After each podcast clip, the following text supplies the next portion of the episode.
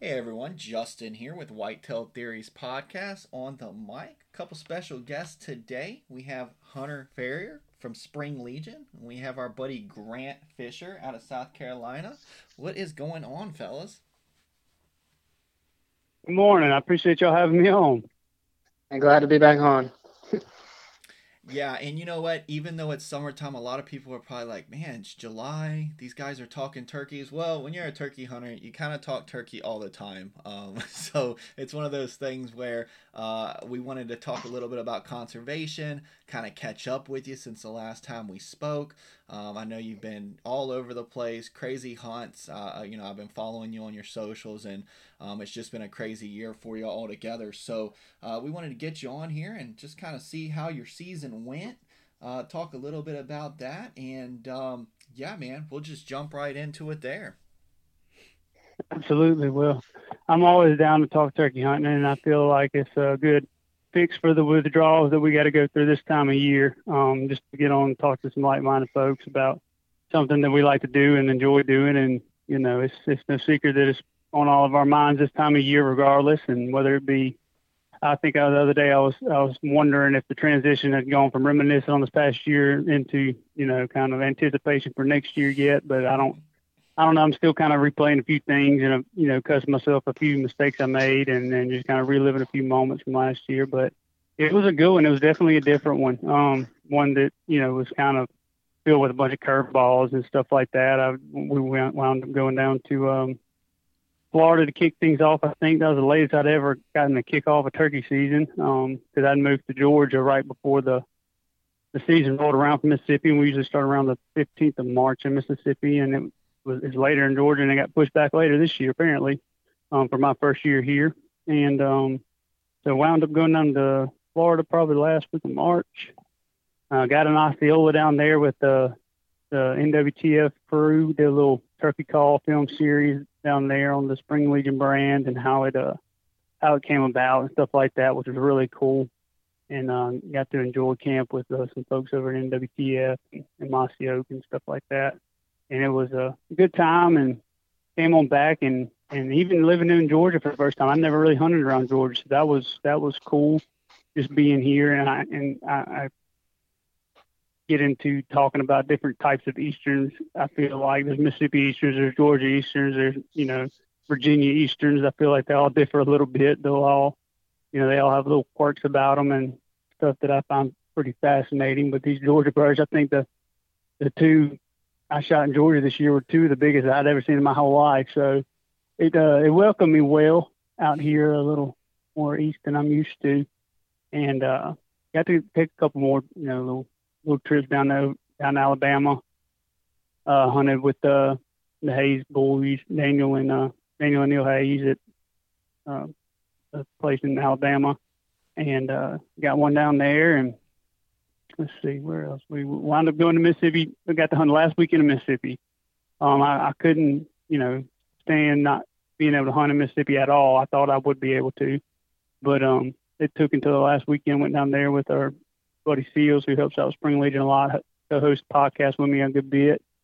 Met up with him and Chase, my brother, who does pretty much the same, and got on a bird that we had I don't. There's a couple birds in there that have given us fits over the past few years. It was actually where we first took Gary Stanton hunting um, uh, back in 2020 when he was kind of just get, getting back into it and got humbled by these birds and wound up taking a few more folks back there, Lake and Jordan at uh, Primos, and then me and Seals went countless times. And it's just um, just one of those. It, it would take me two days to explain how this uh, the layout of this land works and how uh, how stubborn these birds are down there. But we finally got one, um, probably April 30th or so, and um, which was a big relief. It took until about 12:30 and nonstop back and forth with this one, and it, to this day, I still I'm like I'm wondering like how did this even work? You know, we didn't do much different. Uh, my middle brother he had a wing bone call, and I think that was the difference maker. He he had stopped responding to about everything else. He probably heard it for 15 mornings this season uh, the Seals being down there, and then the seasons before, and both of us being down there, and Chase had that wing bone call, and he hadn't heard that yet. So that was a nice uh, breath of fresh air for him, I guess you'd say. Um, that made a couple spontaneous trips. I think I went out to um, Kansas, uh, which wound up was not planned at all. I was headed to Colorado and uh, parked the truck for uh, to sleep a few hours at a place that I'd hunted before in Kansas, a little piece of public, and wound up waking up and told myself I shouldn't.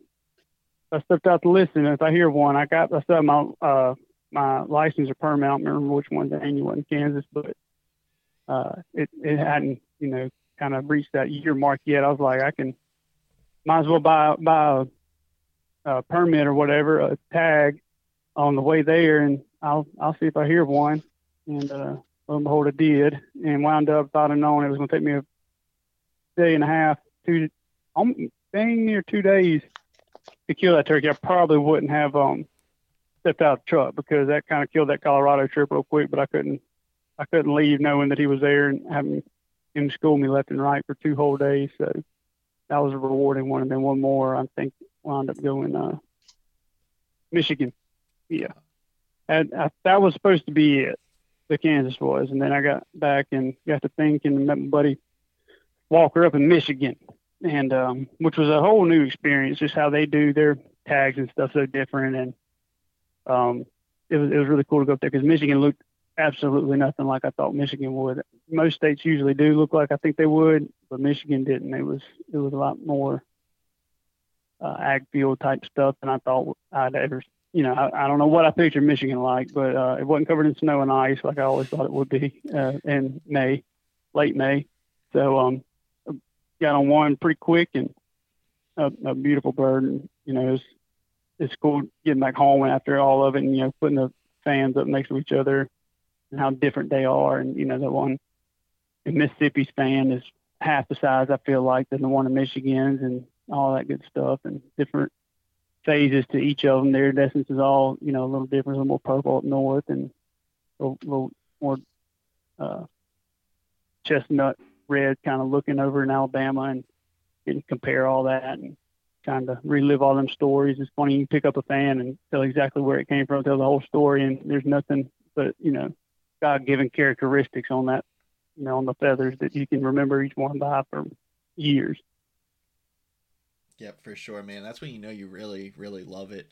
Um, you know, I I know we kind of I know everyone says this about their states, but you know it's hard for me to get away from it, especially when I go up north hunting easterns. It's just these southern birds, man. It doesn't matter if it's an Osceola or a or an eastern or a hybrid or whatever. These southern birds, they really they really humble you quick and you know sometimes you'll succeed and you think you got it down and then the next season they they school you or like you said chasing a bird for oh, two yeah. years it's it's it's crazy how you know I, I don't know if maybe I just get super lucky because I know sometimes luck plays into it when I go up oh, yeah. I feel like I don't really try as much and it boosts my confidence and then I come down here and I mean I hunt Florida hard and I still I feel like every day is uh, every day I'm hunting, I'm like tooth and nail and you know uh, roosting birds coming back and it's they coming down flying down the other way and I'm having to re readjust and, and change. It's just something about the South. I I just think it's just because it's just so much. Um, uh, the predators are just nonstop here, you know. But I mean, I'm sure there's a lot of factors that contribute to it. But it seems like a stick breaks. It's done changed the pattern of a bird. Really oh fast. yeah. It's um, they're definitely a different breed. Um, that's kind of what you know. I know they're all Easters, but they are different. You know, they're different uh, in their way of thinking too. I feel like I feel like the ones down here in the south are probably. Uh, you're not the first uh, safety click they've heard. Um, you know, you're not the first stick break that they've heard. Um, they, they get pressured by humans a lot more, predators a lot more. There's a lot more uh, geographical barriers. I feel like than there are up there. The, the sight game is so much different up north, uh, even in Georgia compared to Mississippi woods, uh, which is you know both considered deep south. But uh, uh, Mississippi hardwoods and Georgia hardwoods to me are very different. They're much more open in Georgia. Um, the air is much lighter. Um, gobbles are heard a lot farther, and, and it's uh, it's a little bit different. The ones in Mississippi, I feel like they've seen you you can hunt them on the third day of the season, and you're the fourth person they've heard calling. So um, one of those things. They're uh, they're not they'll, they'll, they'll educate you a little more than you'll educate them, but uh, that's only because uh, folks prior have educated them pretty good, primed them up good by the time you got to them. Oh, for sure, especially if you're you're doing the old step out the truck at the at the gate and yeah, and you start, you know, your typical, uh, you know, they pattern people just as much as we try to pattern them. So, so what would you yeah. say of, of all those spots? You you sounded like you went to a, a few few awesome states, got to try out a new state. Um, uh, especially living in a new state, you kind of get a different different vibe. I'm from Virginia originally, so when I first moved to Florida, I was like, "Oh man, like what is going on?" I was a pretty good hunter, I mm-hmm. thought, in Virginia, and I came down here and I literally had to go right back to kindergarten and start almost from scratch. About the only thing that I was able to use was be quiet uh, with any type of hunting. But um, yeah. what would you say of of the states you hunted this year um, would have been your most memorable hunt? The most memorable hunt. Ooh, that's probably going to be the. Yeah, I it's, it's it's torn between the Mississippi and the Alabama one. The one in Alabama was really cool. It was you know got get to hang out with the Toxey Haas and stuff at the camp and and and hang out with them a good bit and, and get to hear a bunch of the backstory on Mossy Oak and um, which I talked to him a little bit before, but you know really getting to share camp with somebody is a, is a lot different. You get uh, you know a lot more conversation and yeah. Um, it's just a, a, comfortable way to, to learn more about you know a, a family that is obviously impacted outdoors substantially uh, for generations, and um, which I've known Daniel for a good while and Neil too. But getting to hunt with them, I never hunted with them, so that was a lot of fun, and uh, wound up getting to go to uh, what wound up being I didn't know it. We we got on a kind of trail birds the whole day. I felt like it was you know kind of later season in Alabama, Mississippi when um it feels like you can walk 200 yards closer to a turkey and he's 200 yards further. And no matter how far you walk, that's how far he's getting from you. And if you, you walk backwards, he come to you. Um, but it's just the way the, the sound carries with those leads and stuff and what's blocking it and where it's shooting it and stuff like that. And lo and behold, wound up going, I think they, they didn't say it, but I feel like they were just kind of, we were wrapping things up. It was about dang near 10 o'clock and we were just kind of like, they were showing me around some of the places and was showing me uh, uh, one of Toxey's favorite spots. And we wound up getting uh, a couple of them to answer us, you know, within a, when they gobbled, you know, they were obviously answering. I think it was Neil um, which was a, a breath of fresh air right there. You know, we hadn't really heard anything close enough to to get our heart pumping quite yet, but um, I wound up getting them in. They gobbled all the way in. Probably, I think I shot one about 20, probably probably about 18 steps or so. So you know, right there in our face, and you know, kind of one of Toxey's favorite spots um, and, and the way they manage their land. His favorite spot is probably the best looking woods I've ever seen. There, his probably least favorite spot is better than anything I've ever seen. The way they, you know, go year round habitat, restoration, all kinds of stuff, and, and taking care of the land is, I mean, it's second and that's almost, I mean, you could have a whole school on that place. You could pick one acre and, and learn more about, you know, when it comes to uh, habitat, you know, how it's supposed to look. This is the textbook pretty much. Right. Um, so that was really cool. Got to and and they're doing a thing um, with a, a new vest. I think the word's out on that enough, but they are doing like a cool limited edition vest. I ain't gonna say too much about it, but uh, it's, it's coming out. I don't know when it's coming out. Um, but um, we got to hunt with it, and, and it's gonna be a, a cool little deal. So I'm looking forward to folks, uh, you know, kind of getting to see that firsthand. It's, I can vouch for it. It's, it's pretty slick. Um, awesome. so that was that was probably one of the more memorable ones.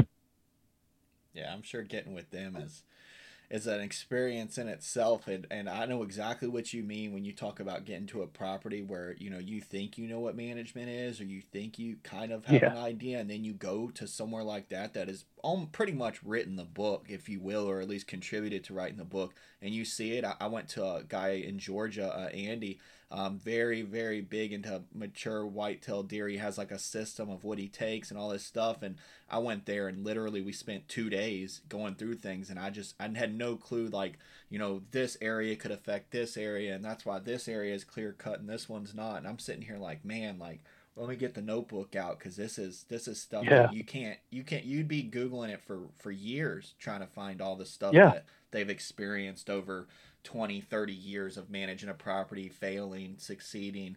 You know, they're they're big into just taking what they have and maximizing it.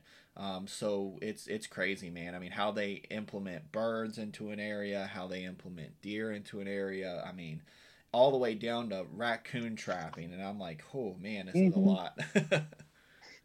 oh yeah, no, it's definitely there's so much more to it, and then even still, I think I feel like I got the tip of an iceberg when it comes to you know explanations and the why to why they burn this and not this year and not this year, and how they do a, you know, they they figure it off and and kind of uh, diverse uh, mosaic, I think is what David Holly calls it. Create a mosaic, kind of got a little bit of everything and not too much of one thing at any given point. So uh, they they uh, they walk the walk. They don't just talk the talk over there. They don't just you know preach conservation and, and habitat management and stuff like that. They I've seen it firsthand. They they do a dang good job of it. They, if there's a book on it, they should write it. Yeah, absolutely. And kind of the transition, the conservation talk what kind of concerns do you see facing the bird, and um, what can people do about it? I think there's a whole hatful of concerns facing the bird. Honestly, um, a lot of them I'm learning up on, and um, and to be honest, it probably hadn't been, but within the past you know handful of years that I've even honestly cared about anything that might be threatening the bird. Uh, it's just a way of you know maturing as a turkey hunter as you get older, and you, know you have kids and stuff, and thinking about the future and, and it's becoming more known that um, population decline is a real thing. Um, it's been you know put into words and put into you know citable. I don't even know that's a word, but things that are like uh, research based data that it the wild turkey population is going downward, and um, I think the hunter uh, turkey hunting numbers are going up. So uh, that's uh, I mean that's not a great sign. Uh, I would love the turkey hunting numbers to go up. That's a great sign, but the the whole bird numbers going down ain't a ain't a great sign. So um, I think there's a lot of things we, we just got to pay mind to, and it's a whole big um, I mean it's a bag full of things we could dive off into, and they're all stuff that I'm still learning up on, and um, I think uh, some of the concerns more more than anything are are things we can't control versus things we can't control, and and um, figuring out why the numbers are going down. I think it's going to be real hard to fix one thing and think uh, that we're going to see immediate impact. I don't think that's going to happen. Um, I don't know if we're going to see numbers shoot back up. I don't. I'm, I don't know how that works. I'm not going to lie. That um, you know, once stuff like uh like the turkey starts dwindling down, if we you know, we'll know when it's fixed or know what what fixed it. Um, I think I hate to say, but I feel like when they, if it, if it ever, you know, God forbid, I hope it don't, you know, if they go down really low, I think we will eventually know why. Um, I just think it's going to be too late.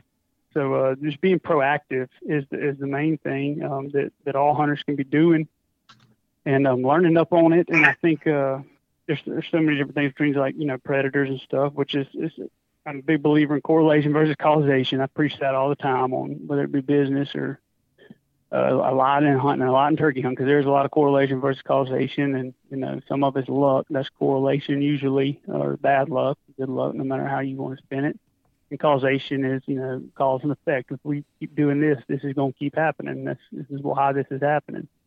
So um, figuring those out, whether it be uh, you know predation control, I think that's you know a, a dead coon does not eat turkey eggs. So there's no way getting around that, saying that trapping is bad um, on anything. I feel like, um, which I hear all kinds of theories about different things, and I think it, you know, trapping nest predators is vital because I have seen, you know, from a little bit of firsthand with it. I feel like it could be correlation, could be causation, but I hadn't seen poults in this area in a while. We we hit it hard around, you know, late February to mid March with the coon trapping, and next summer I saw poults the first time in four years, probably. So I mean, could have been right place, right time, but I, you know, at the same time, I felt felt like the trapping might have had a little bit to do with that, and and why you can follow that rabbit hole all the way down to why is there more coons everywhere now than there was years ago. I don't know what the coon numbers are, population, you know, trends, but um, you know, when it comes to you know how forestry systems work and stuff like that, the timber companies and everything, um, you know, how they go about their ways. You know, is this do they not need to burn as much as they used to um, to to access some of the hardwoods or some of the the lumber they're trying to get to um, because the machinery has advanced. So thus they don't need to, you know, open up areas which is creating coon habitat, prime coon habitat, which is um, you know, something to think on. Uh, is this, you know, it's all proof traps, you know, if everybody has two or three, you know, traps four coons a year, is, at that rate, is that going to exceed the number of coons that are being born because of a, you know, industrial revolution in the timber business that is, is causing, you know, more and more covered woods? I doubt it. So none of that's fact. I don't know. That's just my opinion on that. Um, so it's just one of those things. How how hard do we got to hit the the predation control and, and what time? What, how how crucial is that? Um, season dates is another thing. You know, all kinds of stuff that's being talked about right now, and you know, stuff that we'll have a little more data on. I feel like in the future, but at the same time, you you gotta trust the folks that are in charge, and I'll say that. Um, but you got to be involved as much as possible. I think this time of year because I don't really I don't have private land. I don't, you know, I own the the the acre my house sits on. That's about it. And um, so it's kind of a little different for me. I don't have you know a, a place to go out and just you know manage and, and see firsthand you know cause and effect type stuff. Um, but I but I got friends who do. So uh, get to go out and check some stuff out with them and and see how uh, their turkey numbers go up down and and whatnot, and hopefully I get to hunt some of them and spend a few spring mornings out there. And but um, there's a lot of stuff that I I tend to do this time of year more so than anything, um, since I have kind of gotten into a little bit of a conservation kick. Um, still, like I said, learning on it, and that's the main thing is just learning, educating yourself, and you know I've people know me as a turkey hunter, but I'm still educating myself on all kinds of stuff. And this is one of the more important things I got to educate myself on is being disciplined enough to read up on to, to learn what's happening around you, especially something that we love like turkeys. Um, something that I care a whole lot about. I'm going to make sure I'm doing my part.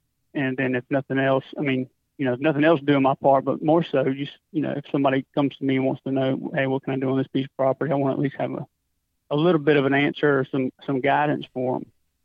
Um, but I've been, you know, keeping up with different legislation stuff, and uh, there's a lot of stuff going on that I think I feel like the quickest way we're going to kind of get a handle on some of the concerns we're, you know, mentioned, which is the main one is the decline in turkey population, is um, you know, I, I think there's going to be some changes rule wise, and I think um, you know, being involved in that is going to be beneficial. Just to understanding why and, and reaching out and doing surveys and stuff like that is which I think is so underrated. You know, filling out the surveys that you get. That's um that's people don't think of that as conservation, but that's conservation. I right. think to the most part. We we have all kinds of you know meetings and synopsis and stuff like that, and um, we had a little wild turkey summit down in Mississippi that our uh, turkey guy Adam Butler had, and we had all kinds of folks there, and we just sat down. We had Preston Pittman to uh, Jimmy Primos was there, Gus Strickland, uh, Ron Jolly, all you know, all the way to the legislators, to the biologists, to everyday landowners, private landowners. Um, sat down and just wondered, you know, hey, there's a, if you hadn't heard, there's a lot of turkey going on that uh, a lot of turkeys aren't in a good shape population wise. So we, you know, being proactive, got a bunch of folks who do a lot of turkey hunting, sat down and we kind of just talked and thought, you know, let our thoughts become words and, and let others hear it. And then you have biologists there to say, well, that, that in theory that works, but that's not how it works, you know, in, in Mississippi. That's just, you know, that's a study from somewhere else or, you know, that's, um, you got to take this into consideration. You know, stuff kind of open your mind a little bit, and then the legislators there to hear that all the stuff that um that you know the the common folk are uh, worried about, and that something that they might could be uh, be of aid to. And um, it was it was hard to kind of gauge a lot of it. I feel like there wasn't much data on it, so it's hard to get you know make the right decisions based off data if the data is insufficient. So making sure that folks are you know out there filling out the the surveys and reporting everything that they see and hear and all that good stuff is I mean I think I think that's very underrated on how much they actually use that to make big time decisions that affect our season dates, affects bag limits, uh, you know, all that good stuff. So not filling one out is just about as bad as filling it out incorrectly because it's you know it's going in the pot as zeros. So um, that's one thing I think is just you know better educating the whole community to uh, that hey uh, we we have a lot more say so than I feel like we think. We just kind of float around like and, and do what all men tell us to do or or you know just kind of abide by what you know when when when our season's you know a week long, we're gonna feel you know we're gonna we're gonna be the first to get mad about it, but at the same time, I, I hope only the ones that uh that uh that, that filled out and participated and stuff are the ones that really have a right to get mad. I feel like the, the other ones, you know, if you if you didn't contribute to uh, their decision making at all, or, or talk to your representative, or talk to your wildlife agencies and stuff, and figure out what their plans are, and, and, and see how you might help. Um, cause I've done that, and you'll be surprised that they say, "Oh yeah, you can help. We need to we need to know this." Oh, for sure. And um, so uh, so so get in touch with them. I feel like it's the as the first step is is to reach out, communicate, and um, then after that, then you have your down to the the trapping and stuff like that, and then the, there's personal limits. I think is going to have to be set before the legislative stuff is able to be passed because there's all kinds of stuff they can have in mind but it's going to take a while to put into play, you know, statewide or, you know, Yeah. especially nationwide. I think everything's going to be at the state level, but there's a lot of stuff that folks are going to have to just, you know, You know, it's just so kind of man up and do themselves. You know, yeah, and you're right. You know, it's it's too it's it's just so situational. Like, you know, like down here in Florida, like eh, out, we did a podcast with uh, Gary actually not too long ago, and I mentioned this, and he was like, "I'm coming down there." Then, uh, we actually where I'm at, uh, I'm a little bit north of Tampa. We have a really good turkey population. Um, I actually didn't even know that perspective you mentioned about the the forestry service. I looked at um, we kind of like you mentioned. I mean, how many people do you know that you know, growing up we heard it, but as an adult, I've never heard a friend say, "Hey, I'm going coon hunting," you know, today, or "Hey, I'm going Right. out, I'm gonna Yep. go predator trap and put about a dozen traps out." You know, I've personally, I, I talked to a lot of hunters, and uh, no, I can't remember one conversation of someone saying that. Now we've done it where we're like, "Hey, let's all get together." And, and do a little you know damage here but uh, I think that's what helped us our turkey populations are great here we actually just got some private land and some permission at some local farms um, by contrary belief, Tampa, Florida, it's it's actually a lot of you know it's the city surrounded by cow fields and orange groves. So Right. as soon as you go five minutes out of the city, you're literally nothing but orange groves until you hit Ocala. Um, so we uh we started going hard on the raccoons, on the possums. When I'm out hunting, I mean I'm I'm taking possums. I'm I literally have the um, uh, with the coyotes. We kill a ton of coyotes. We've been killing bobcats, uh, otters, all kinds of stuff um, that has we thought affected the turkey population. Um, and then we also put a, a, a turkey food plot. So the hogs are kind of the issue with it now. So you know, obviously that's a never-ending struggle. But uh, we noticed a huge leap in our poults. Um, we stopped. I mean, it literally was as small as uh, a part of the land we don't mow. We keep it tall, and that helped. Um, so it's so situational with Mhm. each thing. So like you mentioned, my, my point I was getting to is like where you mentioned about getting with groups of people, turning your thoughts into words. That's how you do it. But if if you guys are all doing it in Georgia and we're not doing it in Florida, yeah, our population's doing great right now, but that's something that has to be maintained. It's not something where oh we're doing good Right. now, let's kill a bunch. I mean, they just upped our limit to four now. You can do two in the fall, two in the spring. It was only two. Um, and I mean, I physically see it. I, I bring people down here. They hunt with me. We hunt public land. We have private land, but we mainly do that for conservation. We'll take like you know, Yeah. Chrissy's dad out or, or a kid. We got a twelve year old kid we put on a bird. Um, things like that where they can sit in the blind and be comfortable and stuff. Um, but when we come down, we hit the we hit the we hit the swamp, man. I'm like, let's go. You know, we're gonna get in there. We're not using any lights. We're gonna canoe in.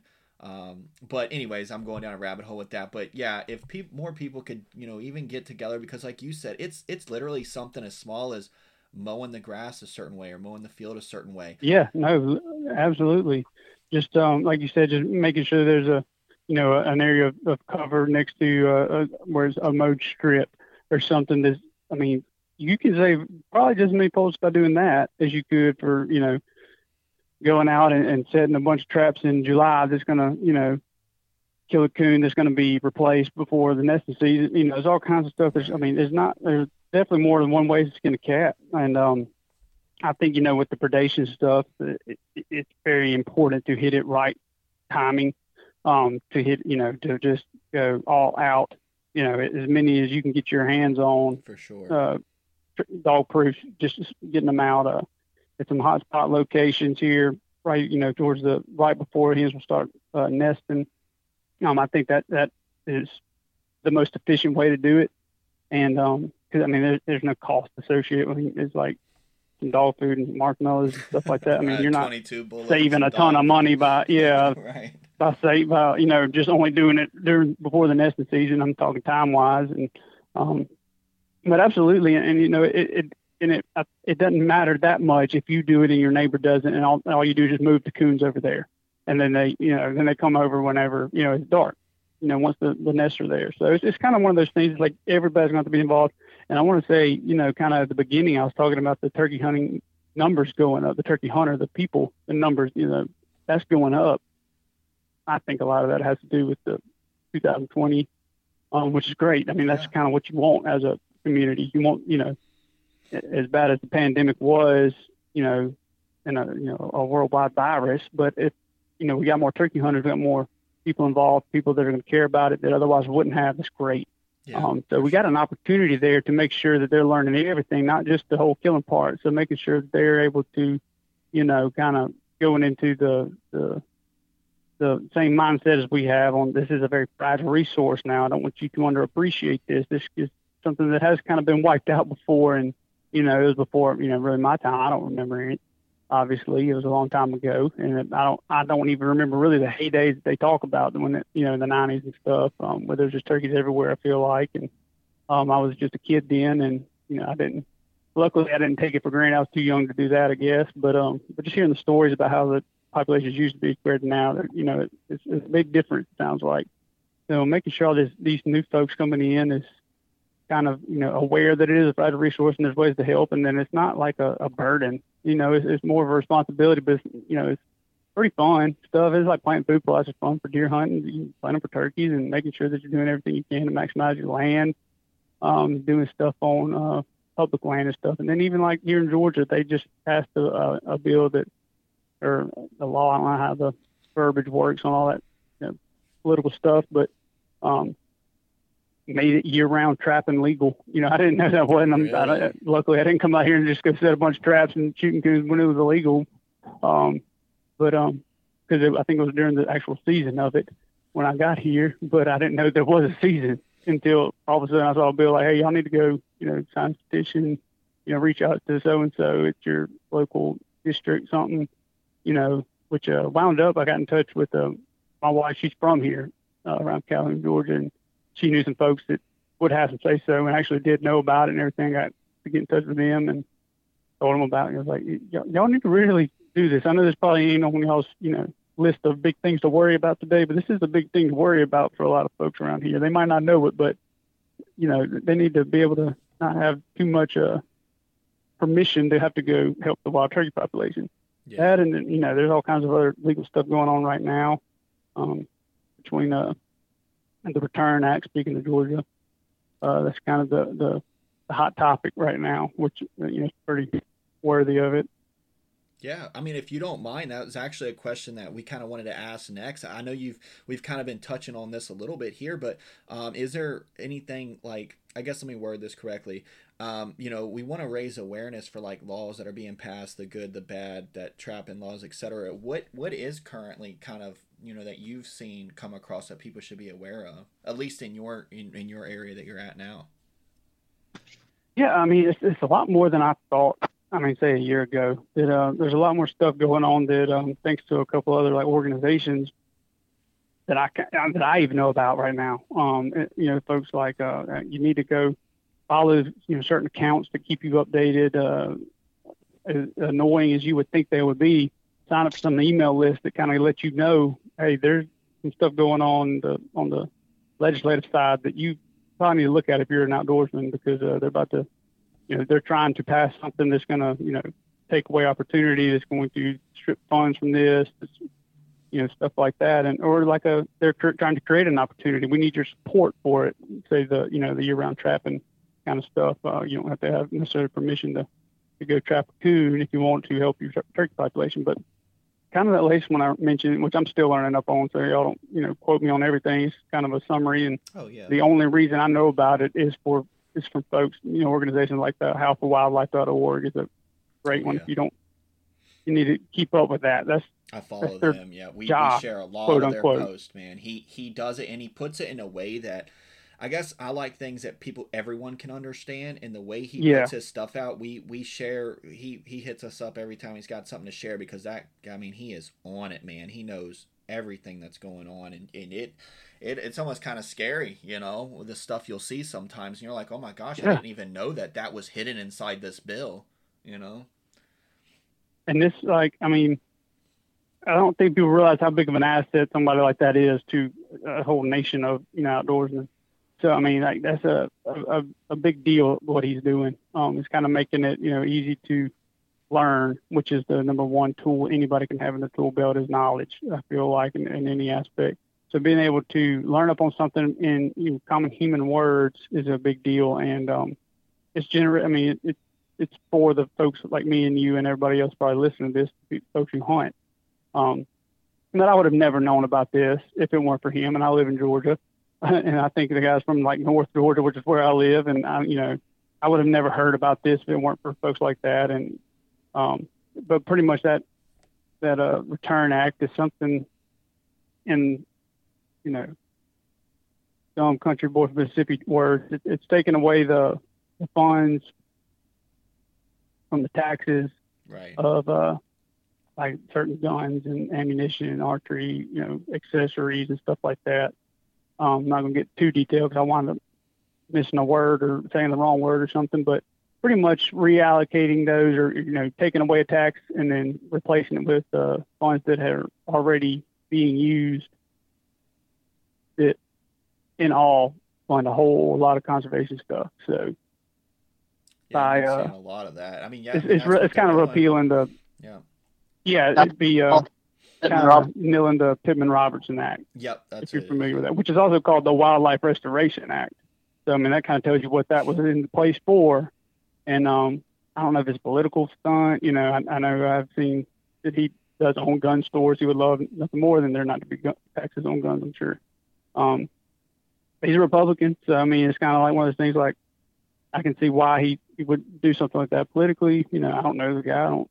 Honestly, don't keep up with politics hardly at all. Yeah. Sure. Um, but maybe we need to start because this is one of those things you can go on there on how howlforwildlife.org, learn pretty much all you need to know. And we actually at springlegion.com just created a conservation portal.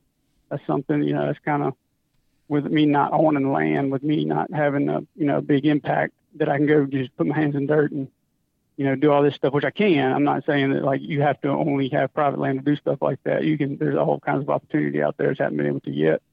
Um, but I feel like, you know, kind of how is your time best utilized? How is your dollar best spent? I feel like a lot of my dollars are best spent with organizations like, you know, National Wild Turkey Federation, uh, Search for Tomorrow, stuff like that. Um, and then, and then the smaller ones too, and donations and stuff like that. And, um, you know, if my time is, is creating something on a daggone computer that makes it easier for other folks to find this, uh, type of knowledge and join other, you know, different types of memberships and stuff like that that contribute to conservation, then, you know, I need to spend it on that before I you go out here and do, uh, you know, Operation Z, um, something like that. But, um, but we, but we've got a whole conservation portal now on, uh, portal on springlegion.com where you pretty much click it on the drop down menu and it takes you to a few different things. And we're going to try to keep updating that like a hot topic thing. A lot of it's just relinking you back to Howl for Wildlife or backcountry, uh, whatever it is dot org that you know kind of keeps up with the, the WMA type stuff. Like this is up for sale. This is you know being this is a, a threat that we need to keep our eye on. They're trying to make this private. You know, they're trying to sell this land uh, or take away hunting on this for the sake of something you know completely not needed. Um, so that's another one. You know, just different links like that. They can you can keep you know turkey hunters and really any other hunters kind of informed on um, kind of what's going on around them. Whether I think a lot of it they hope they don't know, so it is that's the stuff you really want to know. Yeah, for sure. And kind of going to some when we first started that question, talking about the mature process of a hunter or turkey hunter in general. I think I think it was Dave Owens who I heard it on the podcast. We was talking yep. about going from just the killing phase to where you realize, hey, it ain't all about the killing. Let's enjoy the hunt more. And that's just maybe getting people through that process quicker so they ain't all about just kill, kill, kill. Help. It's one of those things I feel like everybody goes through it. Everybody, and they're you know, they, you, yeah, yeah you, you kill like three turkeys. You, you kill the fourth the next year, the first, you know, kind of opening weekend the next year. Yeah, I mean, you own it. You you are the turkey. You can't tell that person nothing. They've got it figured out. They don't need nothing. They don't, and they, they just haven't humbled enough yet, and it's coming. But um, but at the same time, then that's when the desperation I feel like gets in. Like you're you're on a roll, and all of a sudden, you know, you got the reputation you got to uphold that you and maybe your mom really care about. Um, but that's about it. Not nearly as much as uh, folks think. I feel like, or at least I don't think. Whenever I thought I was, you know, the best turkey hunter in the world back when I was probably, you know, 17 to 19, I don't think anybody cared but me. But um, but looking back, I feel like I like to think that they did. Um, you, you know, you just want to kill them any way you you can. That's reiterating what you're talking about with Dave. We had him on the podcast one time, and right before the season, and he he hit on that mature process, and you know, put that into the very applicable sense of you know, something that I feel like everybody goes through. If you, are a novice to it, you're going to hit this killing phase. I feel like he's talking about. Um, I'm not speaking for him, I'm just kind of paraphrasing how I perceive, you know, kind of what he was saying, and, and I think it's very, very accurate. That um, that the, the quicker they can, what do you say? The the quicker they can get through it, the better. Yep. You know, that's the folks out here that you know they'll buy anything that'll that'll make turkey hunting easier, make them kill them quicker and better and faster. So they can go kill more and you know, they're, they're kind of just wanting to take a bunch of pictures because they, they're a turkey hunter. And that's what they do. And they haven't realized that that's not really what a lot of turkey hunters do. A lot of turkey hunters will, you know, bust it, you know, making sure that there's turkeys there to be hunted just as much as any and, um, and appreciate the hunt a lot more. And, and the experience starts outweighing the spurs and the beard length. And, you know, then, then the, who you hunt with starts outweighing where you hunt and how you, you know, all this good stuff. And, how how big the turkey is becomes the least thing you think about, and the number of turkeys you kill a year becomes the least thing you think about, and how many times that you get to hunt becomes the more, you know, the biggest concern. Or you know, you look up and you hadn't taken a gun in two weeks, but you don't realize it. Um, whereas you you wanted to kill a turkey, if you didn't kill a turkey two days in a row, you're what's wrong? What's going on? You know, you're scratching your head. So um, getting through those phases, and I like we kind of just looking back to those new hunters that were getting that surplus of hunters that yeah, we're getting a bunch of license sales from them, which is great. But if they're out there, you know, you know, buying whatever means needed to kill as many turkeys as possible, might not be a good thing if they they don't appreciate the the humblings and stuff that we you know we talk about a lot, um, and making sure that um, if they hang around, they'll get to that killing phase, and everybody, you know, it's a great thing. If they if they get to that killing phase, get bored and uh, and leave, you know, it's not a great thing. They just kind of wiped out the whole population and went back to you know playing tennis or golf or whatever they did before the pandemic. So um, keeping them hanging around and appreciating it um, as, as much as a lot of the long time turkey hunters, you know, kind of the seeing it through their perspective of the spring woods uh, in a whole and how valuable this uh, this resource really is. I think it's going to be huge we, we definitely definitely all go through it. I mean, if you've hunted enough and you've hunted long enough, I, I always called it the drop in body stages, just like with deer. It's you go through that stage where you're just blood drunk and you know that confidence yeah. builds up and you're like, oh my gosh, I'm the best hunter. I mean, I was when I was a teenager, man, running through the Blue Ridge Mountains. I, I was skipping school. I was hunting. I just thought I was mountain man, Jeremiah Johnson over here. I literally, oh just, yeah, I was just everything I did. It was, I, you know, and then I got older and I actually stepped back recently, even though I run a hunting online social club. I actually stepped back and stopped posting my personal uh, kills because I felt like when I was in the woods, I was like, I, it, it's hard to explain, uh, especially you know when your job,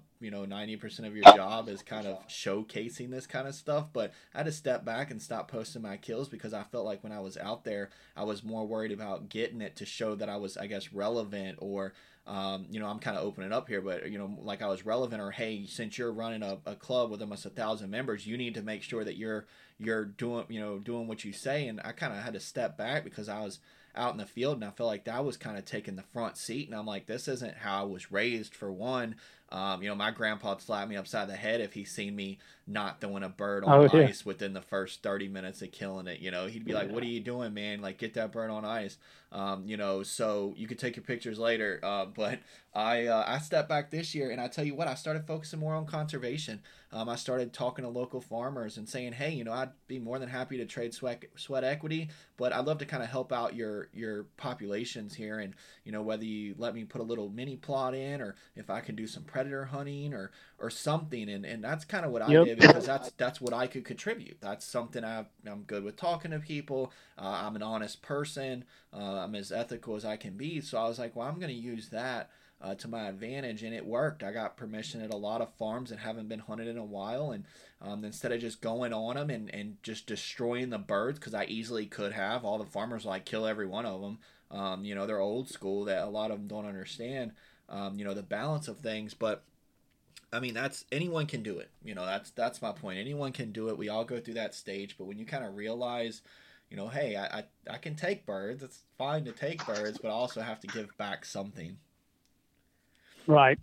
And then that's kind of like you said, a lot of folks that they, if they're not a turkey, they don't care, you know. So it is good, you know, kind of trading that sweat equity, like you said. I think I'm I'm thinking of a a place, the one place I do have in Georgia that I can hunt. Um, ain't much I could do there, but there's a some places next to it that I've been, you know, kind of trying to, you know, get in touch with somebody there that I think could use a little bit of habitat work. You know, something that I I think is an older fella and I don't see him out there that much. And, and honestly, come down to it, that the, the turkeys that would be on there, I have permission to hunt, you know, on some, some land next to it. So I don't think, you know, it wouldn't be necessarily for gaining that access, but, um, but I mean, if the more turkey hunters that are on a place that weren't turkey hunters on before, especially if they'll give you the go ahead to turkey hunt plus do a little habitat, like you said, management and, um, you know, predation management and stuff like that. I think that's the, the best thing that could happen. You're, you're introducing the, the good and the bad and not just bad.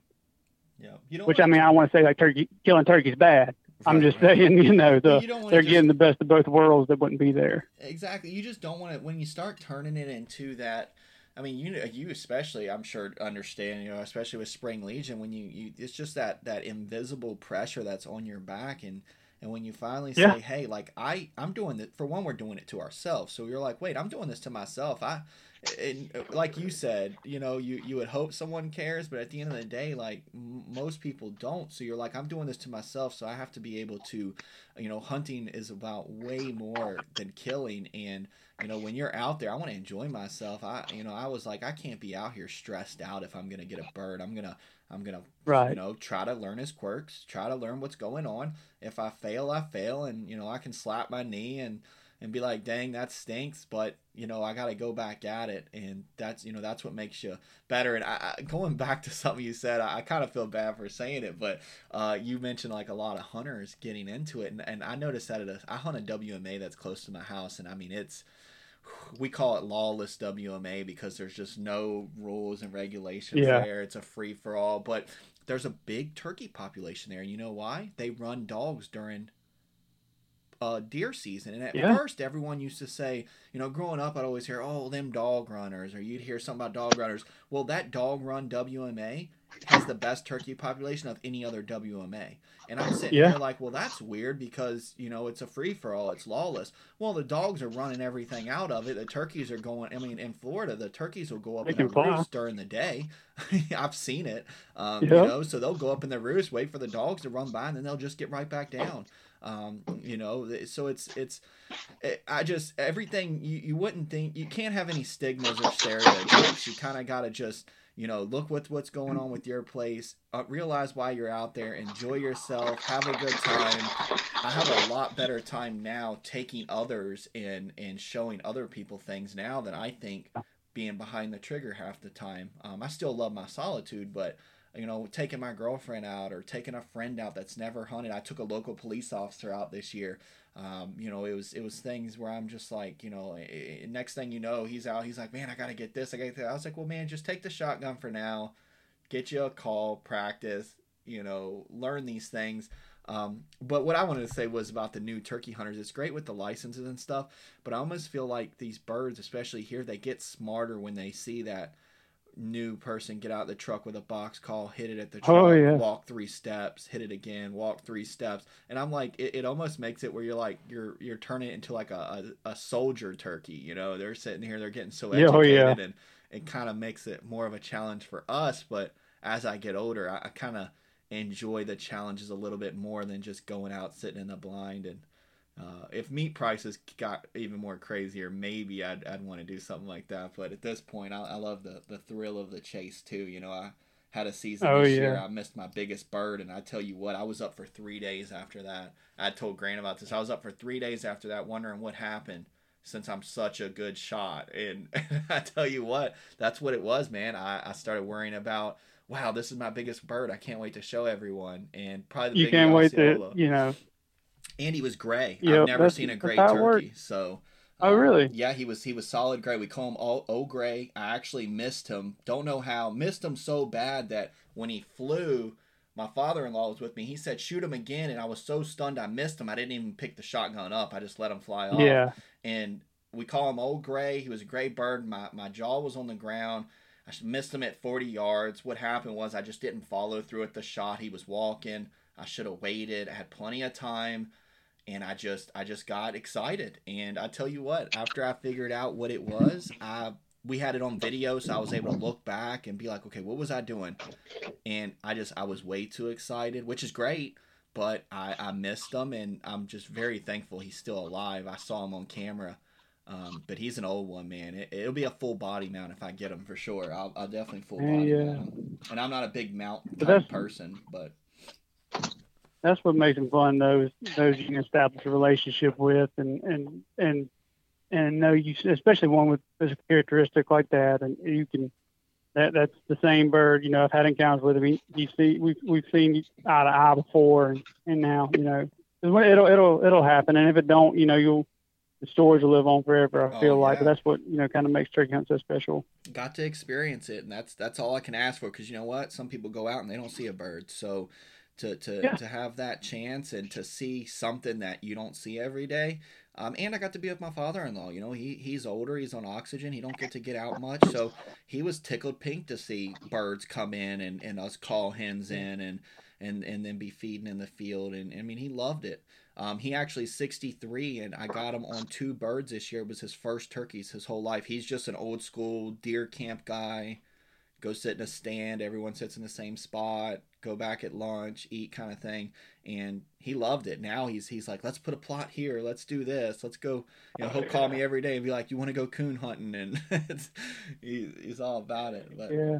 um, That's what you want, though. I mean, that's that's kind of the the whole point in all of it. I feel like at the end of the day is, is being able to reintroduce folks or introduce new, you know, younger folks, and, and it doesn't have to be, um, you know, limited to the younger crowd or, you know, it can it can literally be anybody that has never been. And a lot of people, you know, have been hunting. They've never been turkey hunter. They they went one time and you know they went out when it was, it was very much pressure, you know, 29 and the, the Yeah. front's on the way and as windy as all get out. They didn't hear nothing, but they don't know why. They must not be turkeys there. Well, that's, I mean, they probably weren't gobbling anywhere around there that day. So, I mean, let me, you know, come come here on this day and, and you'll get to hear some stuff. You know, Yeah, for sure. It, it's great, man. It's, uh, yeah, man, I'm ready for season already. We're, we're going down memory lane too hard. So, um, we're, we're touching on almost an hour here, Hunter. Um, I just wanted to uh, ask a couple more questions here. Um, but kind of transitioning a little bit to uh the brand.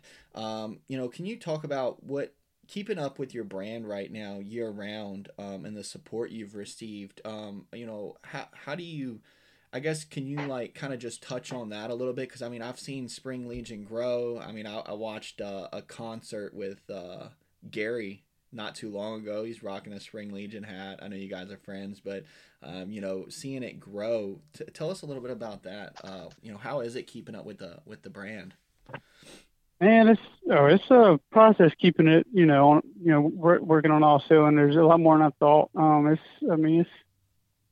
I promise more than people think because it's. I mean, there's several 20-hour days that nobody knows about that you know I don't get away from this desk or I'm I don't you know stop folding shirts or bo- boxing boxes or whatever else done Grant you know we just had a big day on those we had some new green leaf hats release and you know I still have blisters from the daggum tape gun from you know earlier last week. You know, going through all these boxes and coordinating everything, and you know, it's a, a very small business run that's growing into a, a much larger one. So at the same time, you know, a lot of it, I'm I'm our accountant, I'm our lawyer, I'm you know everything. I'm the shipping guy, I'm the purchaser, the everything.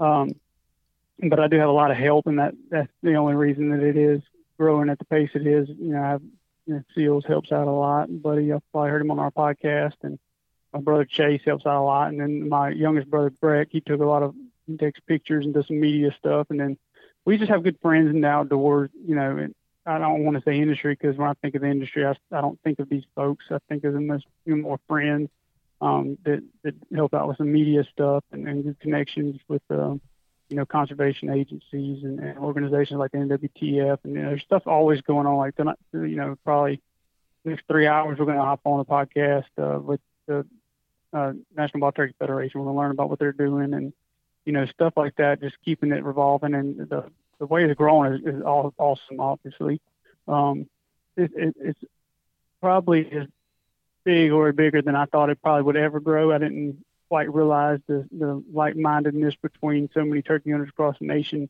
was much more than I thought when I originally started. I wanted to start something that just really celebrated turkey hunting and the difference between turkey hunters and other hunters. So um, the fact that other folks, you know, enjoy turkey hunting nearly as much, um, and some if not more than I, you know, I do, or when, the way I see turkey hunting, they they agree. That's all. You know, that's the main thing is is that they get it and they, they want to make sure that turkey's there to be hunted for years to come and that um that they appreciate everything about the spring woods, uh, the, the good, the bad, and the ugly. So um, it, it's something that I think we're celebrating, and I feel like a lot of other folks have as well. And we've got a lot of projects that are coming out in spring that we're already working on. We're racking our brains on at 2:30 in the morning, you know, dealing with manufacturing stuff and, and all kinds of new things and, and planning stuff. And it's just going to be a a good year. It's, it's growing now. I think it's it's got its feet at least. Um, you know, all the way down to trade shows. You know, stuff that it seems small, but so much work goes into it. We accidentally, I was telling Grant, we um, we've got two trade shows on the same day, and we're kind of new to the trade show realm. So now I'm trying to figure out that who, who am I going to work this booth in this state, and how am I going to get all this stuff to this state, and you know, all that good fun stuff. And yeah, uh, we've got a couple of collaborative efforts that are going to go towards conservation and stuff that folks can be able to see probably nationwide at you know local stores. Is uh, going to be pretty cool that we're we're working on now that we'll be kind of announcing in the not too near future, but you know probably between now and the, the coming of the year. So all that good stuff. So it's, it's a bunch kind of keeping up with what the folks like, and that's been the the biggest help is is the folks who respond to all kinds of stuff. I, I try to make sure we don't have unread message in our DM inbox on you know social media because I do listen to a lot of the followers stuff. They build it a lot more than I do. I feel like on, on stuff that they like and stuff that they want to hear and you know, content that they think would be beneficial to the whole community. So we take a take it and run with it, and some stuff works out, some don't. But you know, a lot of a lot of times, it's you know, if it's needed, it, it, it they'll run with it. So um, I try to stay in my lane. If it's not needed, you know, let you know, I don't, I don't, I don't need to make it. I don't need to produce it. I don't need to uh, put that out there if it's if it's already there. So just kind of working as a collective effort with everybody in the industry. There's a, you know, a handful of them. So making sure that as a whole we're progressing the the turkey community forward. That's the main goal I think for everybody. Well, I love that. Yeah, can I go off that? Go ahead. No, you're good, man. I was just I was just saying that. I, I, that's just great seeing a brand do more than just be a brand. You know, they they actually do something towards conservation. But yeah, I was just going to say it's good to see Spring Legion that you see so much negativity amongst hunters and turkey hunters too in general. It seems like your brand comes together and you don't ever see any negativity. It does more of uniting hunters and um, I guess bringing down the negativity and seeing people come together more for the good of the turkey.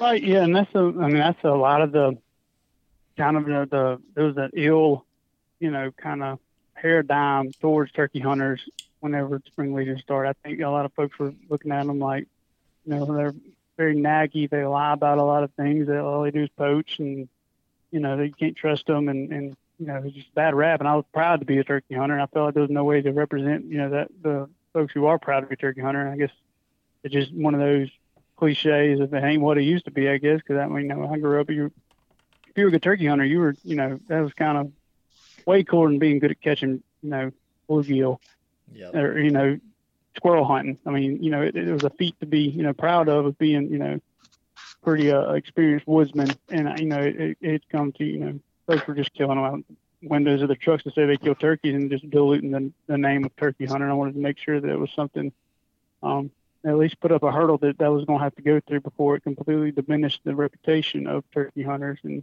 hopefully it, it is kind of, uh, throwing, throwing some, uh, throwing some water on that fire, at least, uh, for the time being. I mean, you get a hundred hunters that are doing the right thing, and one that's not. No one's gonna remember the hundred. You know, Right. they're always gonna Exactly. It's, they always remember the one bad thing or the you know that's an issue we had. Uh, I won't go too far down it because it gets political, but you know we can't hunt bears here, and I always thought that was so crazy. And then come to look into it, you know they had opened a season up, uh, very limited. It, you know it was a certain amount of bears, you know a couple thousand, something like that. Um, they opened it up for two days. The limit got hit within the first day, and uh, there was a non-flattering photo that was taken of a bunch of bear, you know, laid out. Um, you know, Mhm. the wrong people got their hands on it. You know, some hunters didn't do the most tasteful, polished, professional things in these photos, and um, you know, now it's affected us to the point of. Um, you know, we don't have a season, and I literally was like, "Oh, that can't be the only reason," and it was just the the straw that broke the camel's back kind of thing. That you know, it Yeah. just it was it was there was so much that you know uh, people don't realize with bureaucrats and, and politics and stuff. Uh, they're they're I heard this expression a long time ago, and it's something I live by. Their favorite answer is to say no because with no, nothing bad happens. You know, uh, that it's, it's Right. in their in their eyes. You know, everything's on the up and up. Nothing can happen when you say no, but when you say yes, you open up the doors to to all these I don't want to say issues because that's not the correct word, but you open yourself to all these other things that can happen, and um, you know, it, it like you said, a reputation. It takes one person driving through a field on a back road shooting a turkey out the vehicle to someone saying them dang turkey hunters it's spring again and, and they don't Mhm. they don't look at the guy that's you know putting money towards conservation or they don't look at the organization I- that's releasing turkeys on on private land for farms that may not be hunted and um you know Yeah, and that's I mean, and just mentioning the brand side of things, you kind of mentioned the, the, the distasteful, you know, photos and stuff like that. I, you know, I want to be clear. There's a lot of things we could do to make the brand much bigger than it is. I mean, we could probably be twice the size we wanted to be if we had taken different routes and kind of, you know, not set our own, you know, limits on what we were going to do marketing wise and how we were going to go about. I mean, we could get the proper exposure um, through routes that I don't feel would be the most marketable for the turkey community as much as they would market the brand. I mean, I'm not a big believer in any publicity is good publicity um, because I, I take the actual turkey hunter community as the brand more than you know a logo. So um, anything that we do, I want to make sure it represents turkey hunters in the best interest way more than it represents our brand, and then the brand is the byproduct of that. It'll it'll coattail you know that reputation the whole way through. It's not going to you know do anything. Nothing's going to you know make me decide differently for the sake of you know growing a business that you know is growing just fine right now, and um, you know I'm able to handle it, and you know just rocking and rolling at a speed that I think is a little faster than a lot of folks thought, including myself. But at the same time, I'm I'm pumped that it's taking the, the pace that it is that uh that we're able to learn as we go. Well, you guys are doing a great job, man. Because I'll be honest with you, I uh, when I first saw the brand and started talking to Grant, and you know, I, I did I haven't always worked for Cervicide. I was a member uh, for a while, but um, I immediately knew like what the brand stood for after just a few seconds of going through the site, after looking at your Instagram, after um, you know hearing a podcast. So you're definitely your brand awareness definitely sounds like it's on track with what it sounds like you want it to be. Um, eh, you know, the reputation it has. When I see someone wearing something that's Spring Legion, I immediately think, oh man, that's this guy probably. I I know it is, is weird. I'm just I'm an honest person. I'm like, man, this guy he must be a hardcore turkey hunter, like you know. So Yeah, it's it's definitely getting Yeah. out there for sure.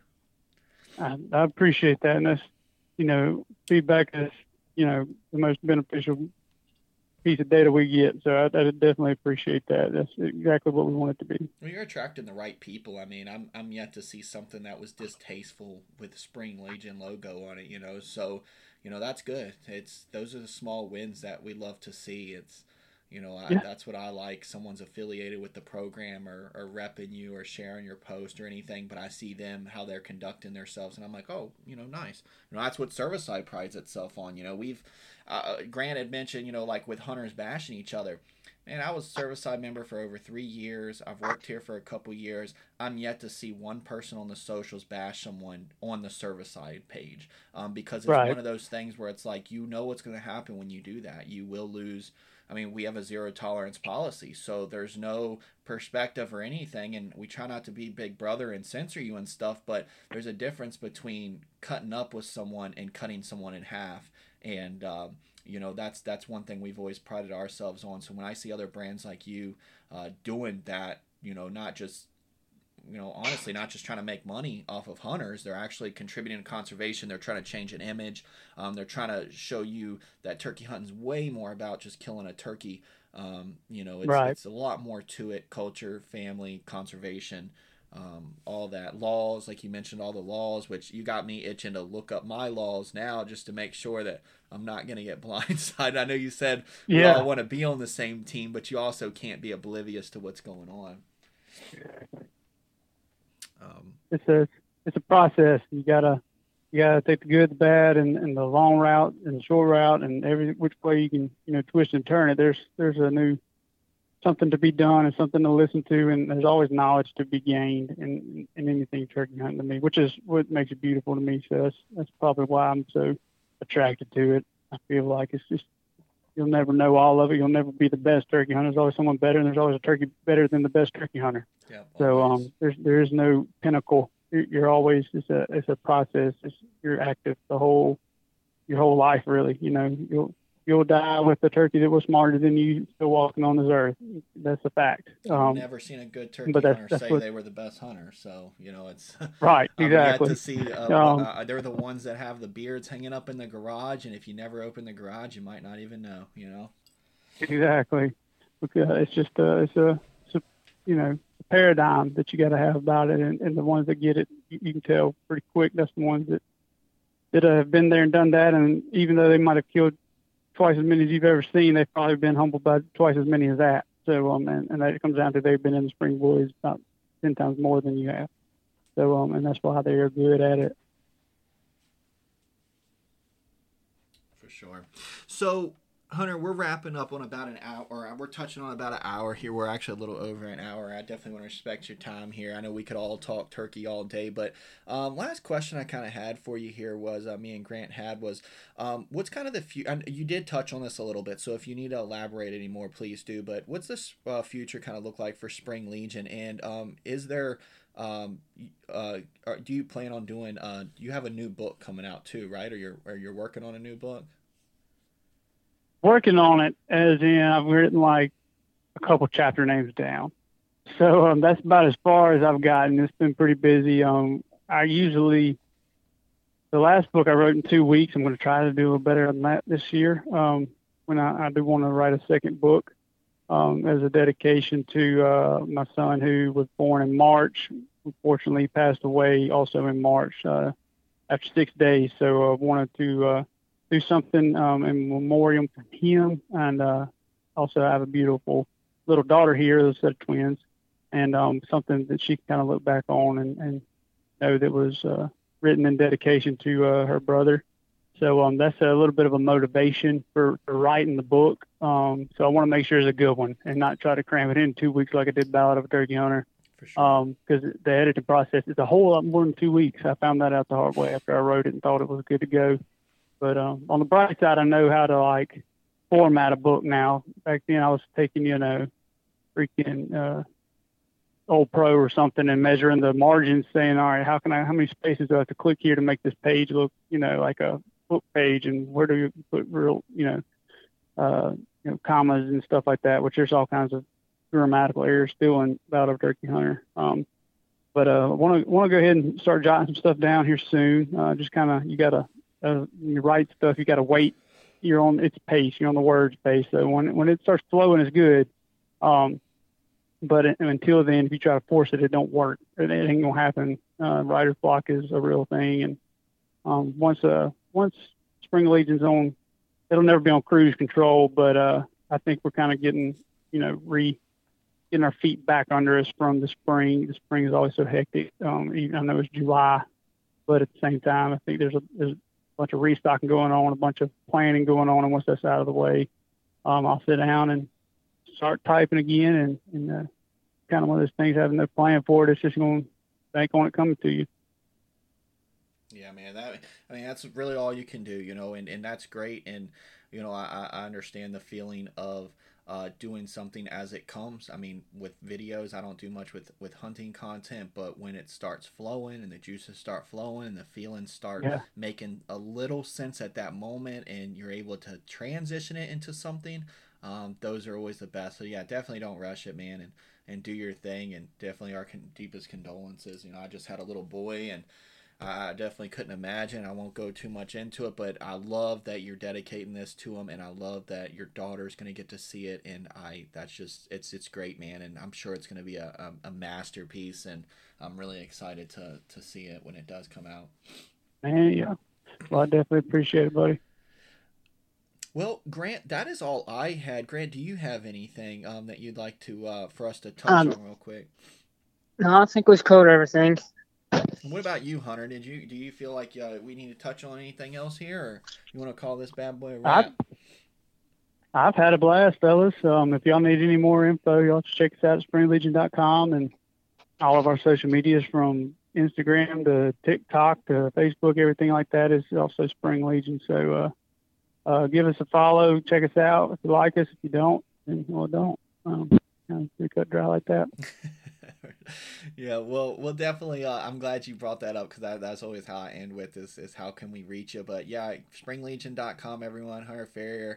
Um, you know, this episode is pretty much on conservation. But if you feel like there's anything that you want Hunter to go into more depth on, or you'd like us to reach out to Grant to, to touch up with Hunter with, um, you know, definitely let us know in the comment section here. We'll make sure everything's in the show notes for everyone to be able to find the site and, and things like that. So uh, you, you might get a few more orders and I'm sure, after we put this out. Good. Uh, so get that, get them calluses uh, taped up there and Heck and yeah. blisters. Put some ointment on them because uh, we're coming into hunting That's a season. good problem to have. so- All right. Well, Hunter, I Yeah. really appreciate it. Grant, I appreciate you. Um, and uh, we'll definitely see you guys on the next one. Awesome. Thank y'all for having me, fellas. All right. Y'all are listening to Whitetail Theories podcast.